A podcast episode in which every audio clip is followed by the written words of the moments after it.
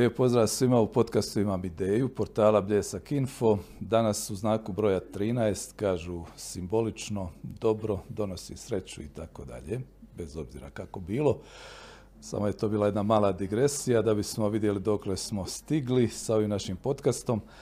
Danas imamo iznimno zanimljivog gosta kojeg nije lako dobiti za ovakve prigode, ali smo uspjeli i zahvaljujem se Dobar dan želim i pozdravljam gospodina Dalibora Miloša, poduzetnika, menadžera, aktivista i još što šta, čovjeka koji ima bezbroj ideja. Dobrodošli i hvala za dolazak.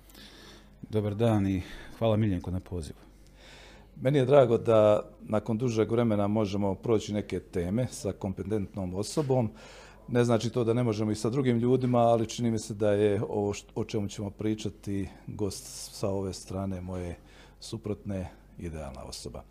Ja ću kazati, poslužit ću se malo ovim što sam zabilježio, član ste organizacijskog odbora Zagreb Security Foruma koji se financira od strane NATO-a i Republike Hrvatske, član nadzornog odbora Tehnike Zagreb, tradicionalne tvrtke koja se bavi graditeljstvom već 75 godina koliko znam. Prije tri tjedna sudjelovali ste na Security Forumu u Bukureštu gdje su bila između ostaloga četiri rumunjska ministra, pomoćnik šefa NATO-a, predsjednik Skupštine OSCE i tako dalje. A ovaj tjedan predstoji sudjelovanje na panelu u Domu Lordova engleskom. Tema je sigurnost u jugozapadnoj Europi sa fokusom na stanje u Ukrajini. I da kako pored svega ovoga predsjednik ste Košarkaškog saveza Herceg Bosne i do predsjednik Košarkaškog saveza Bosne i Hercegovine, savjetnik u tvrtki Unis Telekom, s nekako čini mi se sve počelo na simboličan način kada je u pitanju poduzetništvo, menadžment, izgradnja svih tih ideja koje su kasnije dolazile. I u novije vrijeme, kao jedna ekskluziva, bili ste jedan od koinicijatora da se ponovno pokrene s mrtve točke projekt Jonsko-Jadranske ceste. Što ćemo još kazati o Daliboru? Završio elektrotehnički fakultet u Zagrebu, oženjen, otac troje djece, mostarac, što sam preskočio. I previše si rekao. Dobro, ja se nadam da ipak nije previše. Ponešto će se još u tijeku ovoga razgovora sigurno sam od sebe kazati ili u kontekstu. Uvijek pun ideja, uvijek aktivan. Zapravo, ljude koji imaju ideje, ali ih ne samo onako izbace iz sebe, idu dalje, nego ih pokušaju i realizirati. Najradije pitamo kako ideje nastaju, kako dolazi do toga da se praktično svakodnevno ili gotovo svakodnevno bavite nekom novom idejom? To pretpostavljam da je standardno pitanje ovoj emisiji, a nema vjerojatno standardnog odgovora. Znači, e, ja ne smatram da za ideju treba ili stoji neki veliki um. Ja mislim da je ideja samo sublimacija onoga što ti vidiš i doživiš u društvu. I ne smatram da, da je neko od ovih velikih ili svjetskih ili mojih ideja neko, neko pusto čudo. To su ideje koje, na primjer, ja i ti Mićo sjedimo, pričamo, diskutiramo, jednom trenutku čovjek kaže da, pa ovo se može završiti, ajmo vidjeti šta uraditi da ova ideja zaživi. I onda se ona uobliči kao ideja. Da. E, jednostavno rečeno, iako uvijek nije baš to sve tako jednostavno, ideju treba razraditi, treba steći neke preduvjete, treba pridobiti ljude, treba često napraviti složene projekte i tako dalje, ali bilo je toga dosta uspješnoga. Prije nego li prokomentiramo neke projekte koji su realizirani u malo daljoj prošlosti, kratko bih se vratio na ove zanimljive stvari s početka. Otkud ova aktivnost kad je u pitanju politika koja se naslanja na NATO, suradnja sa ovim međunarodnim utjecajnim političarima, kako je došlo do toga? Pa iskreno, kroz moje djelovanje, odnosno suradnju, odnosno prijateljstvo, bratstvo sa međunarodnim molitvenim doručkom upoznao sam jako velik dragih ljudi, iskrenih prijatelja koji htjeli ne htjeli kažu tamo je situacija takva kakva jeste, da nam daje neki briefing, da nam daje neku informaciju, da nam daje kakvu ideju šta se dole stvarno događa, osim ovoga što eventualno su mogli vidjeti na vijestima. Onda kroz vrijeme se ispostavilo, potvrdilo da te neke moje briefinzi, ideje ili informacije koje s nekim razmijenite su točne, kredibilne, argumentirane I ljudi vas počnu, htjeli vi to ili ne, uvoditi u raznorazne postojeće projekte. U razno razne forume, u razno razne panele, tjeraju te da pišeš članke o nekim međunarodnim medijama i kroz, vrlo brzo kroz dvije, kroz godinu dvije ti si jedan put upletenu puno više nego što si mislio u početku da ćeš biti. Ovaj molitveni doručak koji je prošle godine realiziran, je li tako, sa malim kašenjem zbog pandemije, dugo se pripremao, koliko ste zadovoljni, kakvi su učinci, što slijedi nakon njega? Pa znači, bilo je stvarno prošle godine, iako je zbog pandemije trebalo biti 2020. godine, preba, morali smo prebazati 2021. i opet po strogim COVID mjerama, broj ljudi do 30, međusobna distanca i sve ono što su prepisivali naši, naši standardi, mislim da je bilo jako dobro. Sam po sebi on nema neku direktnu i konkretnu svrhu. Znači, nije to sastanak dva ministra koji će potpisati neki događaj. To je sastanak ljudi koji se međusobno vjeruju i koji jednom drugom otvaraju vrata u iskrenoj dobroj vjeri za međusobnu suradnju i napredak. Znači, kroz takvo druženje sa takvim ljudima vi gradite svoje odnose, gradite veze i dolazite u poziciju da nešto možete vratiti ili u krajnjoj liniji da možete realizirati neke od ovih ideja. Da. A ovo što se tiče engleskog doma lordova, to je jedna od uglednijih, čini mi se, svjetskih kuća kada je u pitanju politika i to međunarodno uvezivanje, o čemu se tu radi, kakav je panel, evo spomenuli smo da je Ukrajina jedna, jedna od tema. Pa, za petak ujutru, sad ovaj petak ujutru, organiziran je panel za sa temom sigurnosti u jugoistočnoj Europi. Prvenstveni je fokus na strah od mogućih novih scenarija zbog rusko-ukrajinskog sukoba osim, osim ljudi, odnosno samih lordova koji su uključeni, uključeno je više međunarodnih organizacija, recimo i u jednoj od tih je i Javier Solana. Tu ima jedno deseta bivši ministar obrane, pa i premijera, predsjednika država, znači jedan veliki širo skup, međunarodni skup na razini Europe pa i Amerike. Ovo je jedan znači panel, neće tu biti opet nekih nismo mi toliko bitni, ni će tu biti neki veliki zaključaka, ali se stvarno misli da kroz razmjenu ideja i stavova, kroz parlamentaraca čitave jugoistočne Europe, da se proba stvoriti jedna vrsta sigurnosne politike koja bi se onda implementirala kroz pojedinačne države Europe, a onda i kroz cijelu Europsku uniju ideja da se ovo nastavi tamo u 8. ili 9. mjesecu u Bundestagu, a onda tamo 10. ili 11. da se isto organizira u Washington DC. E, Bosna i Hercegovina i NATO savez to nije baš jednostavna ni glatka priča, ali ipak evo sudjeluje se u raznim prigodama kad su u pitanju NATO skupovi. E, kako su to izglede da Bosna i Hercegovina eventualno postane jednom članca NATO? Pa to ne ovisi o, mene ni o tebe. Znači, to ovisi o političkoj volji e, ljudi i politika u BiH. Ja mislim da u svakom slučaju svjetonazorno mi pripadamo na to. I mislim da je dobro za BiH da bude unutar NATO. Mi smo svakako sa dvije strane, ili čak i malo više, okruženi s NATO. To je Hrvatska i Crna Gora. Tako da na neki način, već samim tim što nam je na vanjskim granicama NATO, to daje jednu vrstu ili dozu sigurnosti i kod nas unutra ne mogu komentirati lokalne politike ili svakodnevne politike koje se vode, to je meni sasvim razumljivo. Ali mislim da je za Bosnu i Hercegovinu dobro da što prije u nekoj skorijoj budućnosti uđe u NATO. Vratimo se u ovoj temi koja je spomenuta također u uvodu e, Jonsko-Jadranska cesta. Tu se gotovo 20 godina priča, razni projekti su već i izrađeni ili barem planirani. Međutim, u praksi nema baš puno. Ali evo, u novije vrijeme se ponovno o tome počelo pričati. Zašto je to značajno i zapravo koji su izglede da taj projekt za našega vijeka bude realiziran? Od uvijek sam smatrao da Jadransko-Jonska autocesta je kapitalan projekat za cijelu regiju. Prvenstveno bi dobro došla Bosni i Hercegovini, jer bi, bi prošla kroz istočnu Hercegovinu, Popovo polje i išla na Crnu Goru. Dobro bi došla Hrvatska jer bi iskoristila postojeći autoput dobro bi došla i Hrvatskoj zato što ima potrebu da grad ga na svom teritoriju i ono uskog teritorija što ima uz more trošiti na taj resurs.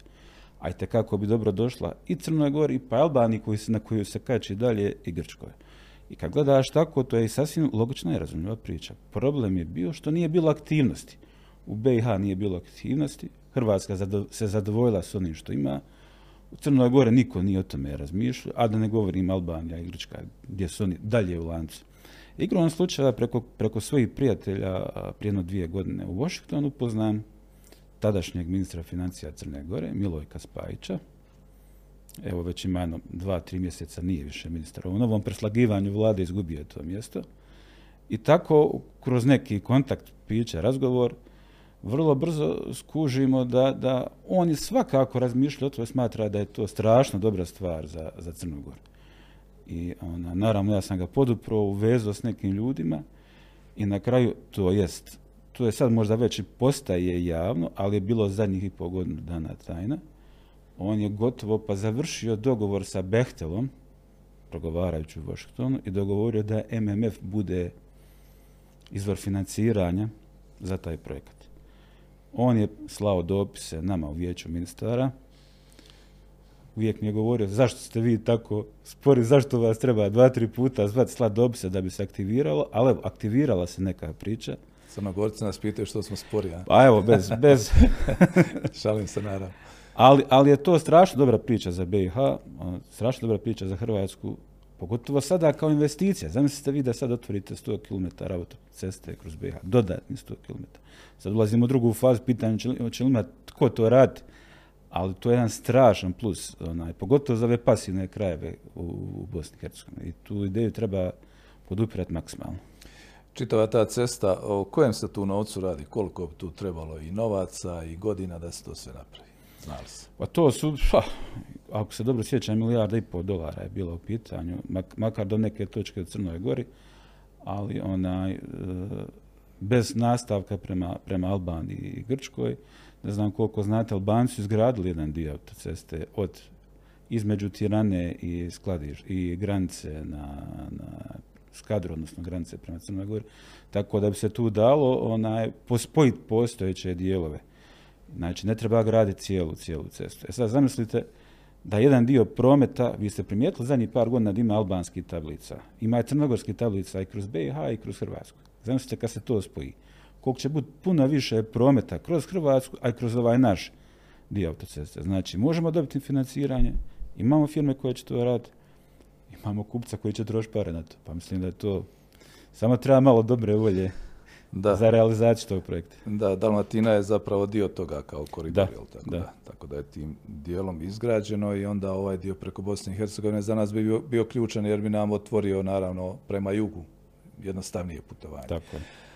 Nadamo se da će i biti nešto od svega toga. malo da se vratimo ponovno ovim nekim temama iz poduzetništva. Eh, ja uvijek nekako pitam svoje goste o ovome famoznom dvogodišnjem periodu pandemije. Kako se preživjelo? Poslovan ste čovjek, ima puno posla, bilo je puno rizika i bez pandemije uvijek u poslu. Kako je proteklo to razdoblje? Pa sad ću koristiti onaj zapadnički termin izazovno, evo, iza kojeg se opet sakriva deset raznoraznih drugih značenja. Ali stvarno je bilo izazovno, jer koliko god ste imali poteškoća, problema ili nesvaćanja u raznoraznim stvarima, opet na neki način voljeli ste da, da imate ili da doživite to iskustvo nošenja sa tom vrstom izazova. Tako da ona, meni osobno je bilo, usudio bi se reći, jako zanimljivo, jer znate kako poduzetnici kažu, svaki veliki izazov je velika prilika. da, ona je donijela puno problema u radu, donijela je puno problema u radu u mojoj matičnoj firmi, Unis Telekom, to je telekomunikacijska firma. Ali nakon par mjeseci se vidjelo da, da kao konsekvenca toga imate manjeg a, manje konkurencije iz drugih država imate jer ne dolazi ovdje. Vidite da su budžeti na raznoraznim nivoima, administracija skužili da im telekomunikacije trebaju i više nego prije zbog raznoraznih zoomova, poziva, mailova, jer se puno manje vodi fizički kontakt nego prije. Znači, nije sve crno kao što liči, kao što liči na prvu. Naravno, mislim da su općenito neke stvari mogle i trebale puno bolje, brže reagirati, ali mislim da u svakom slučaju, što bi rekli ljudi, nije bio smak svijeta. Nije bio.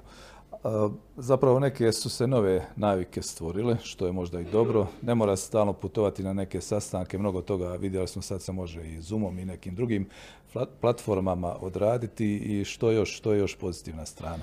Pa evo, volio bi jednu poredbu napraviti. Onaj, e, moje iskustvo, kad, kad pričaš, pogotovo s ljudima iz Washington DC-a, kad sjedneš s nekim na pića, doručak, ti ćeš izaći sa konkretnim zaključkom ili stavom nakon toga. Nema tu poslije puno neke dodatne druge priče. A obično kod nas kad sjedneš ljudima, on ti iznese informaciju, pa ti njemu kažeš stan moram raditi, pa ću ti se javiti, pa se opet vidiš sa njim za sedam dana, pa opet vi nešto ko pričate. I imamo mi taj neki čip da, da, da onaj, naravno dio stvari mi brzo riješimo, a dio da volimo i preko neke potrebe razvlačiti. E sad, korona te natjerala da nema više sastaja, nema više pića i tih famoznih doručaka, nego ti moraš na telefon ili kroz mail se direktno odrediti prema neku, nečemu. Je li to ponuda, je li, je to kupnja, ili bilo što drugo. I, I svijet je pokazao da se određujemo i da smo se prilagodili i da i život ide dalje. Ja smatram da je to pozitivno. Mislim da se, da se pokazalo da puno vremena trošimo neracionalno i da se puno može bolje organizirati posao. To je dakle ta, ta dobra strana. Međutim, u samim početcima, dobro se sjećamo, dok smo čitali kako vlade uređenih zemalja, bogatih zemalja, odmah reagiraju, odmah daju potporu gospodarstvu, stanovništvu i tako dalje. Kod nas je malo to sve nekako čini mi se išlo presporo. Koliko se može biti iz pozicije poduzetnika zadovoljno reakcijama naših vlada svih nivoa, bez obzira koje.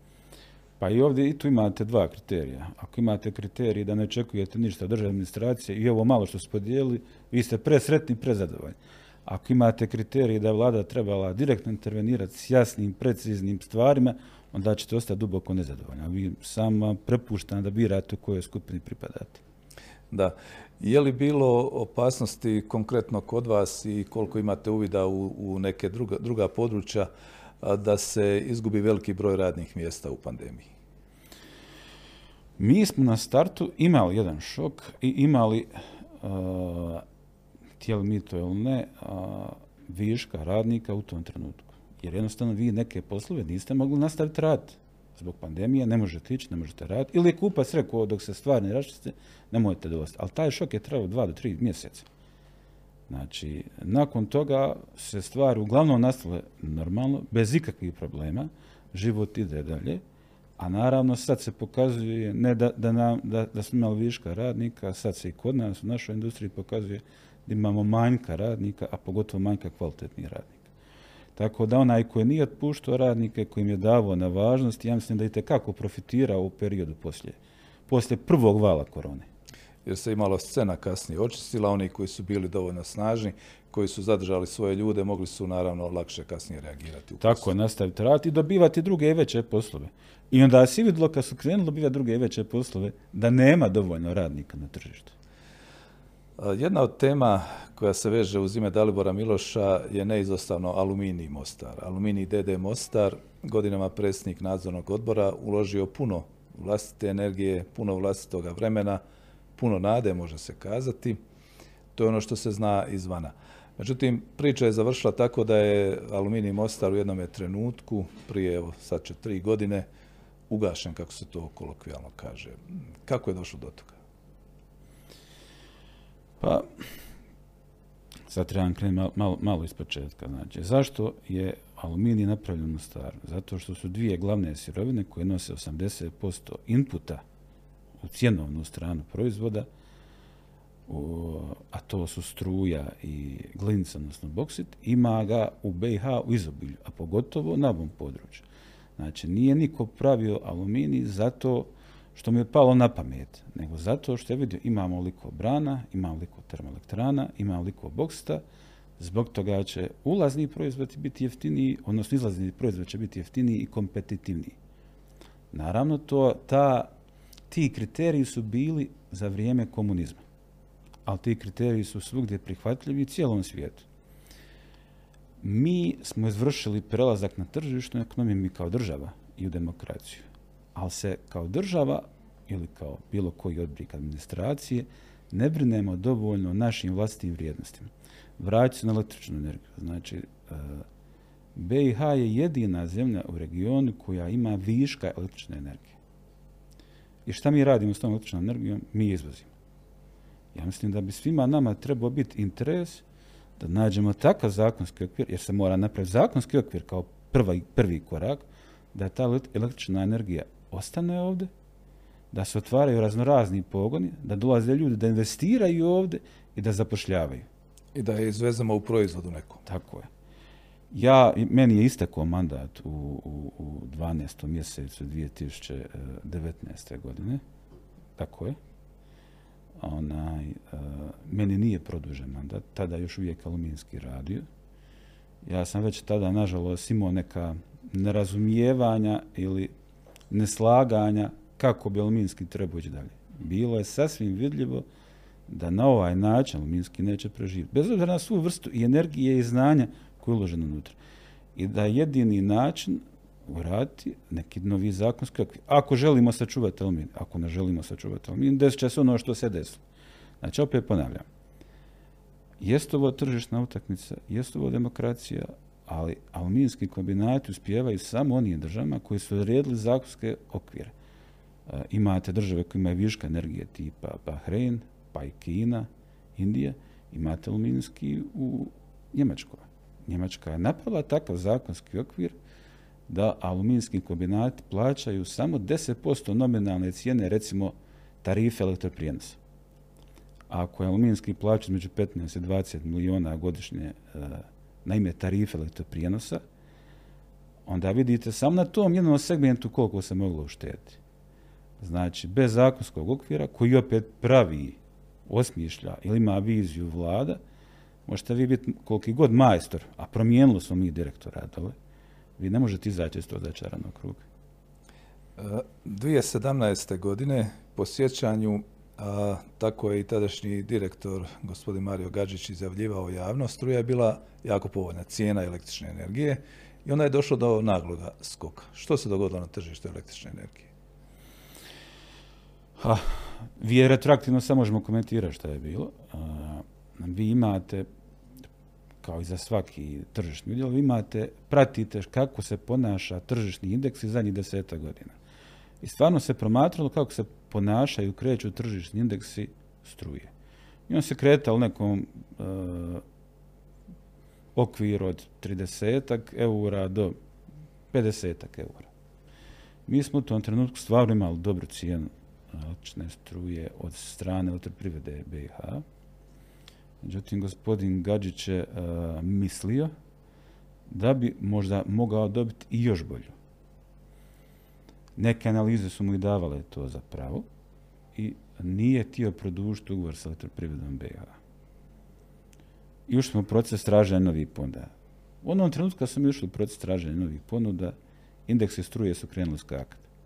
Mi tražimo, odnosno uprava, uprava aluminskog traži ponudu, ne bude zadovoljna cijenom, obnovi za 10-15 dana, dolaze samo skuplje cijene. Pa treći klub, pa dolaze samo skuplje cijene jednom trenutku shvatite da, da, da, da ste potrošili dva mjeseca ni za šta, da ste napravili samo dodatnu štetu, štetu firmi. Znači, tu, tu, tu se trebalo malo iskusnije reagirati i trebalo je biti malo sreće. Kad su burzovni indeksi u pitanju, morate imati malo sreće ili morate biti dobro pokriveni bakranskim garancijama, a to aluminij nije imao. Da, jedna stvar koja se u aluminiju godinama provlačila i od ranije je ono da se e, pokuša aluminij prerađivati na licu mjesta, da se ne izvozi kao, kazat ćemo tako, trupac. To isto nije išlo svih tih godina i dok ste bili u nadzornom odboru, a i ranije, a i kasnije čini mi se. Šta je tu bio problem? Imali smo mi onaj, najveće predstavnike svjetskih prerađivača aluminija koji su dolaze aluminij Mostar, koji su iskazivali želju i za ulaganjima u prerađivačku ili poluprerađivačku industriju. Međutim, na kraju bi sve to palo zbog razloga koji kažu, dobro, želimo zajedno samo tvrt pogon, bit će ulaganje 50-50 ili, bilo koji drugi model, ali da bi mi ti i ti uložili tu vrstu ili tu količinu novca, vi morate za bankarske garancije. Vi se morate riješiti duga. Ili država mora stati za vas. A vi nemate ni jedno, ni drugo, ni treće. I zašto bi ja ulazio bilo koji rizik ako nema nikakvu garanciju s vaše strane? Vi trebate nas, ne trebamo mi vas. I tu bi priča, tu bi priča stala. Da. E, sadašnje stanje, aluminij je zapravo pokrenuo jedan pogon, najavljuje pokretanje još jednog pogona, odnosno anoda.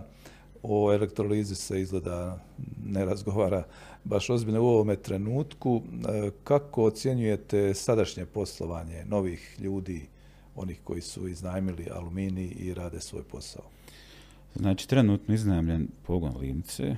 Pogon Livnice je takvog tehnološkog karaktera da je on uvijek bio proizvodno ili cjenovno proizvodno na nulu nekoj pozitivnoj nuli, kao i, tvor, i kao i tvornica noda.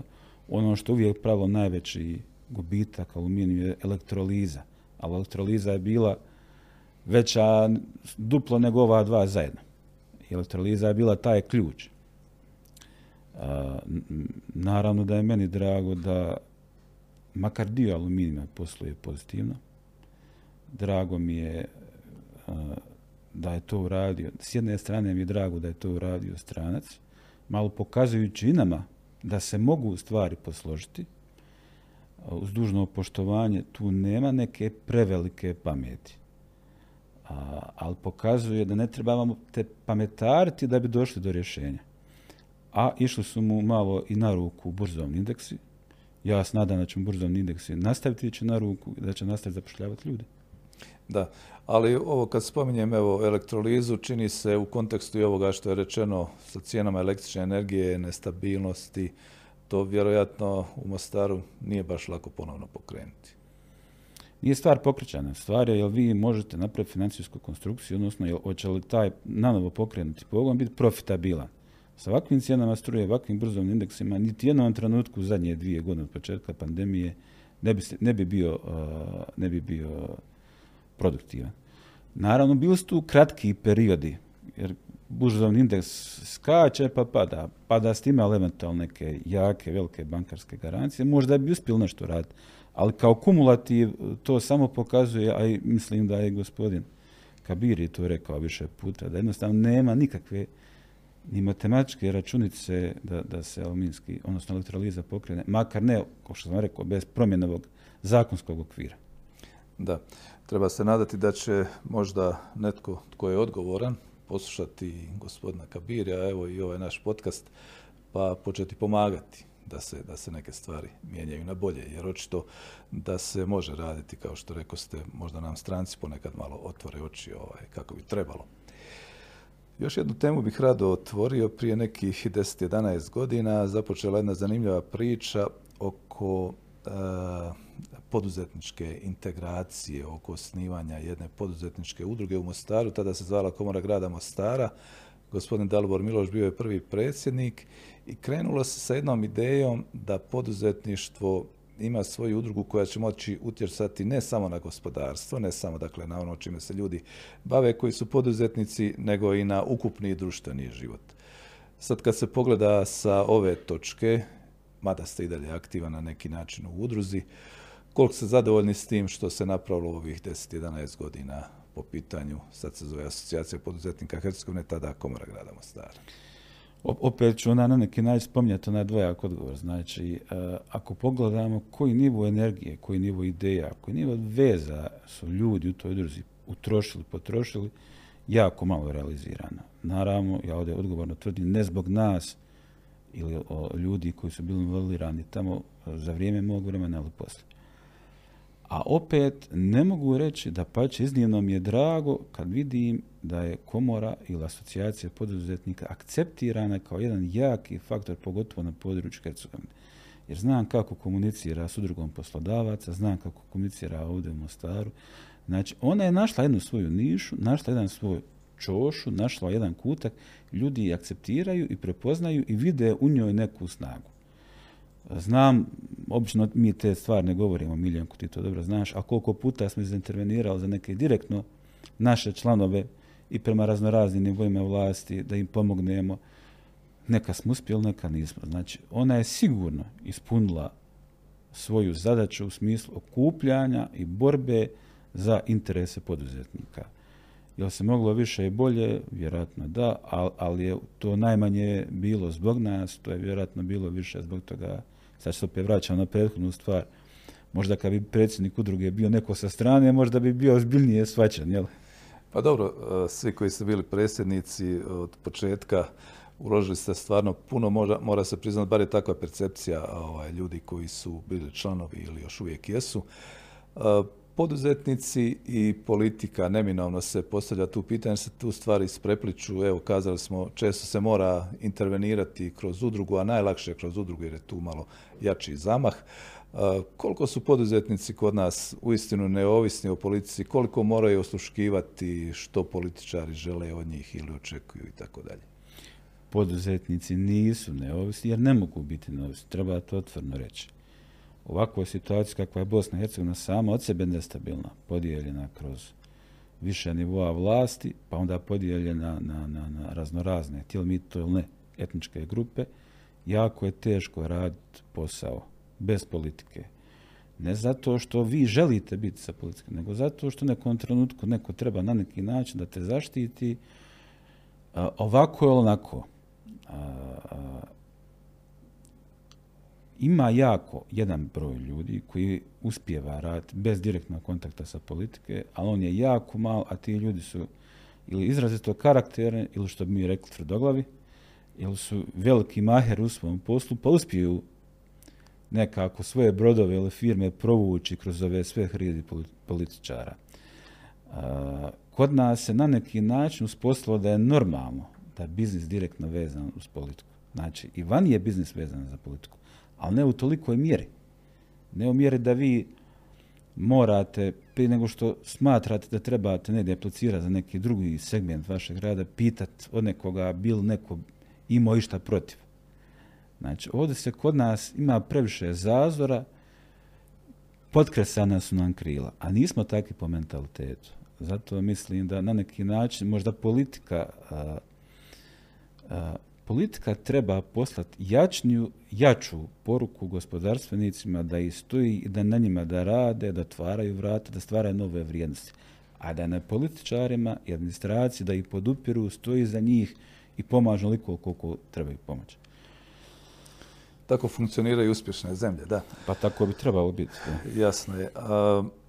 jedan projekt koji također ja rado želim ovdje malo prokomentirati, pošto smo i mi mediji, podcast je mediji, je naša TV. E, bili ste jedan od ljudi koji su pokretači, uložilo se uistinu puno vremena i energije, možda i na uštrbi i poslovnoga i privatnoga vremena i obveza. Projekt je dobro krenuo, međutim u jednom trenutku se pokazalo da možda ipak se neće afirmirati na tržištu. Što se dogodilo sa tim projektom? Pa ja mogu dati neki svoj sud koji ne mora biti točan. Znači, ja sam bio iznimno aktivan u ovom pripremnom dijelu, dio, možda čak jedan od najaktivnijih. I dali smo ogromnu, ali doslovno ogromnu količinu energije pa i novca da bi se projekat pokrenuo. Mislim da je projekat bio na zdravim nogama. Naravno, imao je neke svoje mane. Međutim, možda smo mi unutra, svi zajedno, svi gospodarstvenici koji su bili dio projekta, malo naivno smatrali da je naše da projekat ono, rodimo i da će on sam od sebe nekako dalje živjeti. Mislim da smo bili tu naivni. Mislim da smo pogriješili što smo očekivali da će neko prepoznat našu htjenje, volju, želju, pa čak bi rekao i naivnost i dobrotu s jedne strane. I, i, jer, jer mi sami sebi nismo mogli objasniti zašto neke druge, veće, jače, moćnije firme, a pogotovo ne državne firme, administracije, ne stoji jače za tog projekta. I uglavnom onaj projekat il nakon nekog vremena nije mogao postati samoodrživ i na kraju je završio pretapanjem jeli, u, u radio televiziju Hercegovine. Da, nije sve ugašeno, ali ono što je bila temeljna ideja nije zaživjelo, možemo možda tako kazati. Da. E, Vratimo se malo još ovome poslovnome dijelu koji je nekako najvažniji od svega da bi uopće društvo funkcioniralo, da bi se razvijalo. U jednom trenutku je rečeno koliko je važnost imati dobre kvalificirane suradnike, uposlenike, djelatnike u tvrtkama, kako god. Čitamo svakodnevno kako kod nas ima puno ljudi koji se vode službeno kao nezaposleni, a s druge strane se teško mogu naći dobri, kvalificirani radnici. Kako je u telekomunikacijskoj branši? Pa opet kad kaže kako je telekomunikacijski branš, telekomunikacijska branša se sastoji od evo na pamet govorim, sigurno desetak raznoraznih profila, međusobno nećeš isključivih, ali velika razlika. Znači imate ljude koji se veru po tornjevima i fizički montiraju antene za bazne stanice, bazne stanice, cjebovode, kablove, napajanje. Imate ljudi u drugom spektru koji sjede u ovakvim uredima i programiraju raznorazne stvari ili programira aplikacija za, za, za mobilne telefone koji koriste te bazne stranice. Znači, na prvi pogled bi rekli da je to jako blizu, a ogromna je razlika između jednog i drugog faha. A, definitivno fali ljudi. Ako se sjećaš, Miljenko, kad smo bili u gospodarskoj komori grada Mostara, pa kad smo imali iz gospodarske komore Heilbrona iz Njemačke, pa su nam govorili kako dvije stvari koje moramo završiti je jedna je certificiranje, pa mi nismo znali zašto znači certificiranje, a drugo je sustav školovanja, odnosno dualno obrazovanje. Pa, pa nam je nakon nekog vremena sinulo, evo, upravo ovo o čemu pričamo, da ne možete dobro dobrog radnika, bio to on, ovaj koji se vere po stubovima i, i fizički radi, bio ovaj što programira, ako nema intervencija u sustav obrazovanja. I mi smo jako puno vremena potrošili na ovaj dualni sustav obrazovanja. Mislim da smo napravili tu neke pomake, mislim da je daleko naš najveći pomak što smo druge osvijestili da to je stvarno problem. Jer ja vidim da u nekim drugim srednjim školama, a pogotovo na sveučilištu, postoje pomaci po tom pitanju. Znači, uh, uh, mi smo postigli svoj cilj, svoj uspjeh. Dolaze bolji kadrovi i dolaze bolji ljudi zainteresirani za rad. Još je to još puno daleko od idealnog stanja, ali se vidi neki, neki napredak. To je dobro. Nastavno na ovo, ima jedan drugi problem, a to je odlasci ljudi. E, ljudi koji imaju dobre kvalifikacije, pa čak možda ponajviše iz ove branše, e, programeri pogotovo, e, odlaze. Čak i oni koji imaju dobra namještenja, čak i oni koji imaju sigurne postoje, čak i oni koji imaju odlične plaće za naše uvjete. Zašto nam ljudi odlaze? Samo ispravka. programeri su odlazili, a sad se programeri vraćaju. A znaš zašto? Zato što mogu raditi daljinski odavde. I zato što dobivaju ovdje europsku plaću od 5000 eura. A ovdje su puno manji troškovi života i puno lagodnije život. To je inače fenomen, da se programeri vraćaju, a svi ostali nastavljaju odlaziti vani. Ona, ne mislim da je novac više glavni razlog. Mislim da posla ima dovoljno. Vi ako prođete bilo kojim kafićem, svakom drugom kafiću stoji potreban je radnik. Ovo govorim kao primjer nekog uvjetno rečeno ilustracija nekada. Ja, da, da, da. I oni neobrazovani ili slabo obrazovani ili nemotivirani mogu naći posao ako hoće. Mislim da je ovdje puno veći kulturoški problem koji nije samo kod nas, on je svugdje u svijetu izražen, ali pogotovo kod nas da, da su ljudi zasjećani situacijom koja žive, da ljudi ne vide u ovoj državi prosperitet i to stvar je plaća tisuću ili dvije tisuće maraka ljudi ne vide da je ovo normalna sredina za odgoj njihove djece. I zato odlaze vani. Odlaze vani rad poslove koji ovdje ne bi htjeli raditi. To je taj, to je taj paradoks. Znači, nije tržište rada to koje, koje je problem, niti su poslodavci problem, niti je ponuda poslova problem. Problem je jedna opća trulost u ovoj državi koja generira ljudima izraz užasavanja nastavka življenja, ovakvog življenja. I ljudi bježe istog razloga glavom bez obzira. To je moj osobni stav, ali mislim, mislim da sam pravi. Mnogi ljudi su to izjavili i u našem podcastu, a vidimo i u drugim medijima. Nekako i u privatnim razgovorima sve se svodi na ovo da nešto, nešto neštima i ljudi malo bježe, bježe od atmosfere. Pa, pa evo, mogu, mogu odmah konkretni primjer. Neki dan smo imali vandalizam na partizanskom spomen groblju. Po koji put? Dobro. Zašto nema kamera na groblju? Da bi se utvrdilo ko je to uradio. Kažu, onda druga informacija za koju nisam nije znao, pa vlada federacije je ta koja treba državati groblje. A zašto vlada federacije nije postavila kamere? Zašto grad Mostar nije tužio vladu federacije za štetu koju je nanijelo zato što ona nije radila svoj posao? A, zašto, a ako znaš Miljenko, onaj prostor bilo brijeg, nakon napravim spomen, ono je nacionalizirana zemlja. Zašto vlada federacije ili država nisu pokrenuli program denacionalizacije, odnosno restitucije, povratka prije ratne, odnosno imovine od prije komunizma? Pa bi se onda riješili problem partizanskog groblja. Zašto nikad u ovoj državi nismo riješili komunističko ili jugoslovensko nasljedstvo? zašto nikad se nismo odredili je li jasno, nedvosmisleno kao deklaracija je li komunizam bio ispravan ili pogrešan? Jer su partizani bili isto tako. Šta je bio Tito? Ovdje je ostavljeno sve u kaosu, kojim svak uzima dio koji njemu odgovara, pogotovo ideološki, i fura svoju priču. Jedan uzme Tito, jedan uzme neki na totalno suprotnom stranu i on nije dvojica su u međusobnom sukobu. Nisu oni krivi što su sukobu. Krivi smo mi kao društvo, kao država što nije napravila regule, pa rekla, ko što su napravile europske države. Europarlament je donio odluku da su komunistički sustavi, sistemi bili ugnjeta, onaj, vršili su ugnjetavanje naroda i da ih treba zabraniti. Jesmo mi to prenijeli vam? Nismo. Znači, s jedne strane imate absurd da mora, nažalost, napraviti paralelu iz politike, da se smo tisuću puta čuli da presude Europskog suda za ljudska prava se treba implementirati, a ja ne vidim da iko puno spominje ili vrlo, vrlo rijetko kako druge presude, a recimo o, komunizmu treba implementirati ovdje. Ne može se pojedinačno samo izvući slučajevi i onda, onda, se oček, onda se svi zajedno čudimo što nam je društvo takvo i što su ljudi nezadovoljni što ide. Znači, na odgovornima je, a to je htjeli mi to ne ili ne, to su politika i političari, da naprave okvir da ova država stabilna za razvoj, za zapošljavanje, za odgoj svoje djece.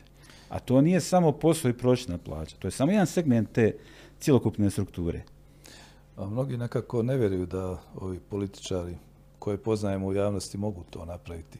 Iz nekog razloga, evo i sami kažete, uvijek uzimaju ono što njima odgovara ili njihovoj političkoj opciji. Zapravo bi se trebalo raditi u nekom društvenom konsenzusu, da kažemo ovo je svima prihvatljivo, ono što nije svima prihvatljivo, ostavimo to pa ćemo polako u miru vremenom raditi. Međutim, kod nas uvijek dovede do nekog ekstrema i onda se zavrtimo ponovno u krug i dođemo do one mrtve nulte točke. Ali evo, treba se nadati. Ljudi koji se bave politikom, da i oni imaju neku, neku odgovornost, savjesti i svijest, imaju ostalom i svoju djecu i na njima je da pokrenu te pravce za, za bolje društvo, izgradnju boljega društva.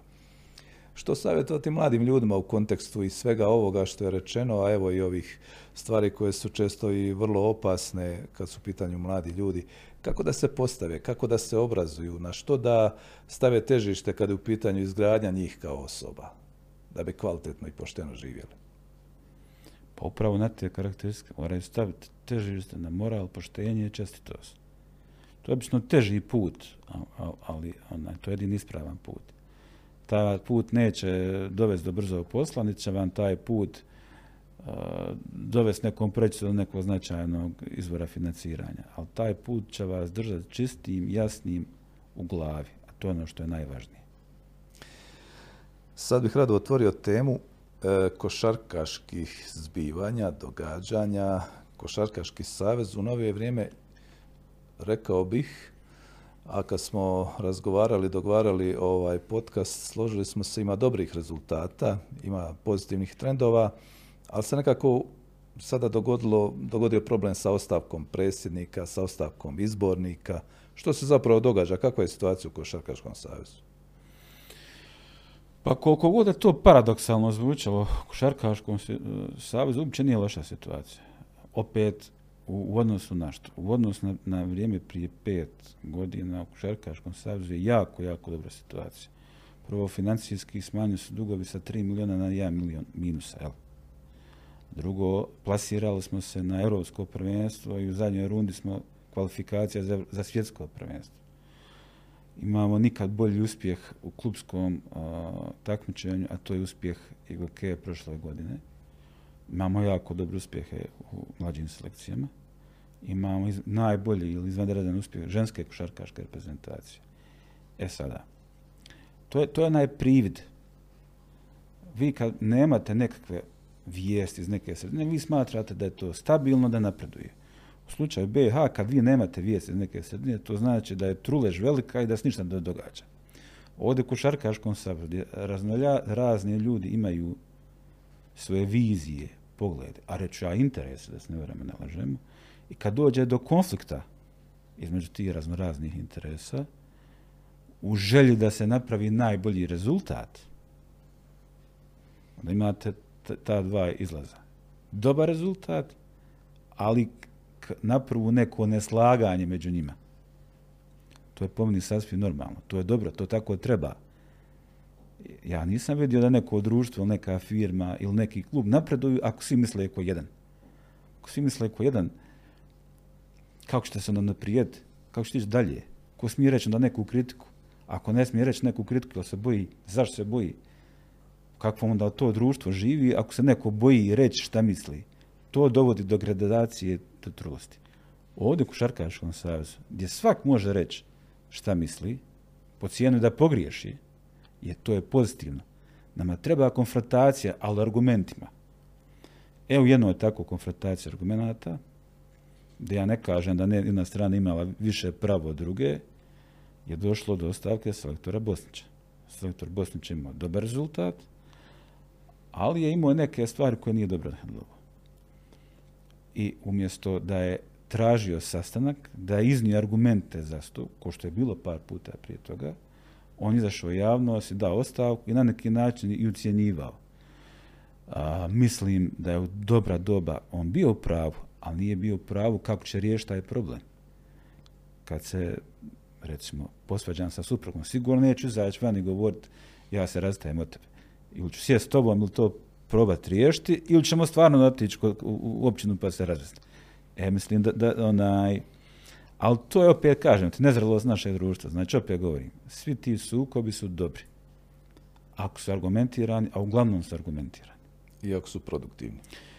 Pa su, sukobi, naravno, onaj, pojenta je da makar jedna strana u sukobu, a kod nas imamo sad minimalno tri strane, minimalno, onaj, ispravno govori argumente. A vam opet govorim, 90, da ne kažem 99,9% stvari u Košarkaškom savezu se sve jednoglasno donesu. To što se čuju tri stvari koje nisu jednoglasne rečeno pa je to na neki način ruptirao, ne znači da ostaje 99% stvari isto tako. Ne. Zato se i postoje ti rezultati. Zato što te stvari koje niste čuli dobro rade i idu. Ali se to, to se bistri, odnosno to se preklapa kroz ove nažalost, slučaje koji su izašli, izašli javnost. Da. Inače, e, košarkaške klubovi u Bosni i Hercegovini nisu financijski, nažalost, moćni, e, skromnijih su mogućnosti, ali iznjedrili su nekoliko vrsnih košarkaša, NBA e, klase košarkaša. Evo, reprezentacija, kazali ste ovaj, niže uspjehe, sukladno mogućnostima. Nazire li se još bolje vrijeme, imamo li stvarno ovaj, interesa i talenata u košarci? Pa, košarka ili svi sportovi su samo odraz slika stanja u društvu. Ako smo imali u 80. godinama izrazito jaku košarku BiH ili cijeloj Jugoslaviji, ona je bila izraz stanja gdje je ta košarka vrednovana, valorizirana, medijski praćena i gdje su uloženi neki novci. Imalo se takvo stanje društvu da nije bilo puno kompjutera, televizije, igrica, pa su djeca trošila svoje vrijeme takmičeći se na, na raznoraznim terenima. Imate sad naše društvo trenutno nemotivirano, s lažnim vrijednostima u društvu, sa masom raznorazne distrakcije prema djeci, tako da ne mislim, mislim da je puno teže napraviti košarkaša, ne zato što nema struke, nego zato što djeca sebe tu ne vide. Djeca dođu, ako se upišu u košac, odrade taj termin, a samo jedan mali postotak će stvarno dati ono nešto više od sebe. Stalno ide ona priča o Dražanu Petroviću ili Toni Kukuću, kako su on dolazili prije treninga, ostale poslije treninga. Onaj koji sada tako vježba će 100% uspjeti. Ali koliko i tako vježba? Koliko i čeka čim završi trening, pa uzme mobitel, pogleda, dobio novu poruku. Znači, ja ne govorim ovdje kontra mobitela i kontra toga, nego govorim kao jednu presliku društva. Govorim da je to puno dublji problem. Dok se ovdje u društvu ne naprave neke moralne vertikale u smislu uznusa, ponašanja, ne, onda se ne može to ni preslikati na košar, niti možete očekivati neke pretjerano velike nove igrače, nove rezultate. Ali to nije samo kod nas, to je u cijelom svijetu tako. Da, jasno je, ovaj, mijenjaju se i navike i evo, spomenuti uzusi ponašanja u, društvu i djeca naravno vide ovaj, kako, kako se ponašaju ljudi oko njih i pokušavaju to kopirati odrastajući. Tema Mostara kao građanin Mostara imamo novu administraciju, imamo novog gradonačelnika.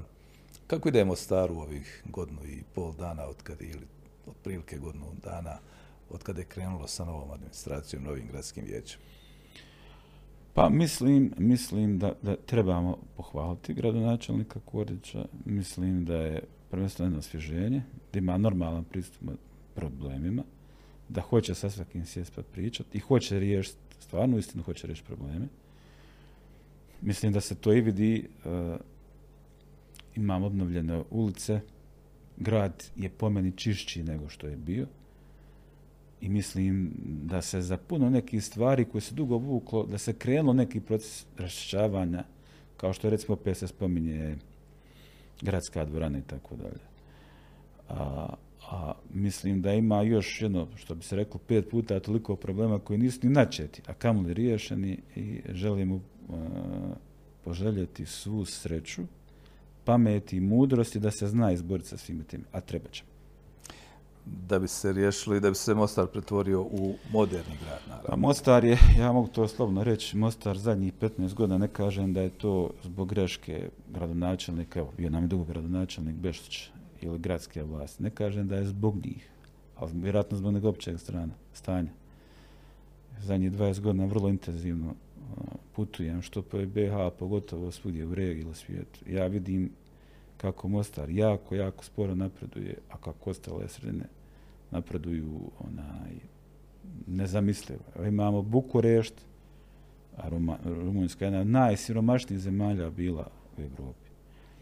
Imamo Bukurešt koji je postao dobro, dobro ozbiljan grad. Velikih avenija, zelenila, čist, puno restorana, puno... Taj grad napreduje.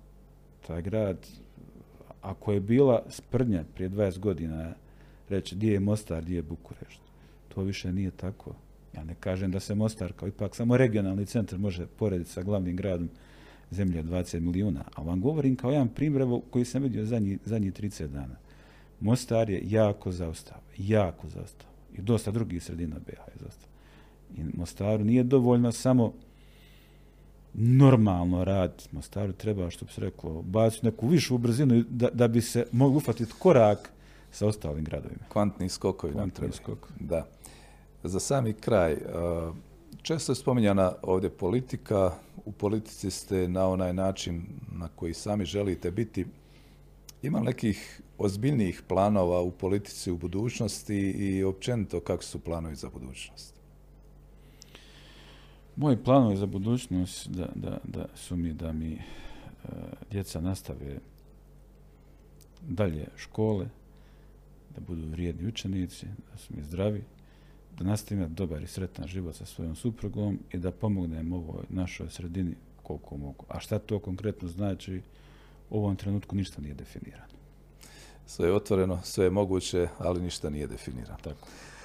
Hvala za gostovanje u podcastu Imam ideju i evo, želimo prije svega da se svi planovi i želje ostvare, kako osobni, tako i ovi zajednički o kojima pričamo i o kojima svi sanjamo i da Mostar jednog dana ne bude ovako zaostala sredina. Nadamo se. Hvala još jednom. Gledali ste podcast Imam ideju. Naš gost bio je gospodin Dalibor Miloš, poduzetnik, menadžer, vizionar, čovjek sa puno ideja, potpredsjednik Košarkaškog saveza između ostaloga. Hvala vam i gledajte da nas gledate.